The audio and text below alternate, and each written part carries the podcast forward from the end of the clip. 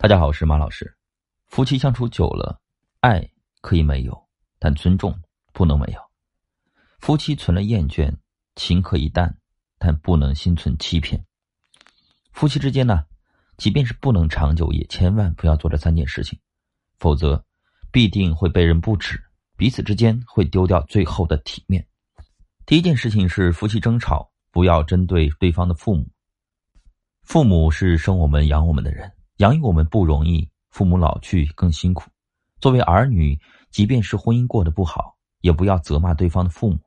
两个人日子过得差了，埋怨对方的父母条件不好，总是拿对方的家境和他人做对比，这本身就是一种无能的表现。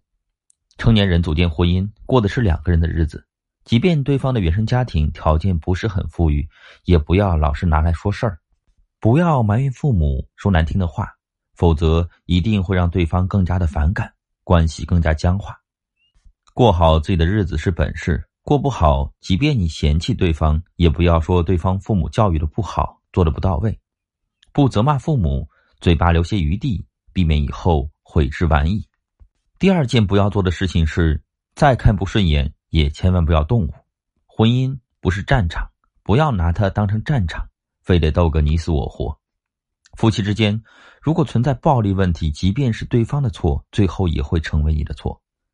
千万不要动武，否则造成的伤害一辈子都难以弥补。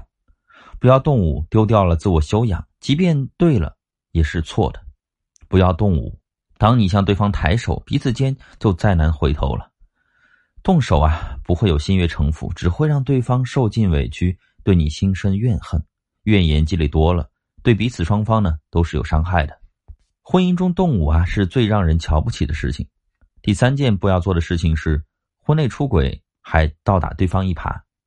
有些人在婚姻中爱上了别人，明知道自己有错，却把一切责任推给了对方，挑剔对方的不好，抱怨对方做的不够。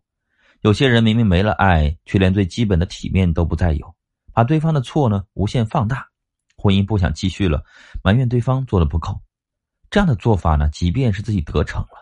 也难心安理得一辈子，爱就是爱，不爱就是不爱，千万不要把分手的理由呢全归为对方的责任。这种做法呢是不地道的行为。你现在可以说不爱了，但你爱的人曾经也曾对你一心一意的，把青春最好的岁月给了彼此。不求我们心存感激吧，但是千万不要倒打一耙。如果夫妻想要长久，这三件事情是千万不能做的。我是金川老师，如果你的婚姻正处在危机当中，发私信给我，我来帮你。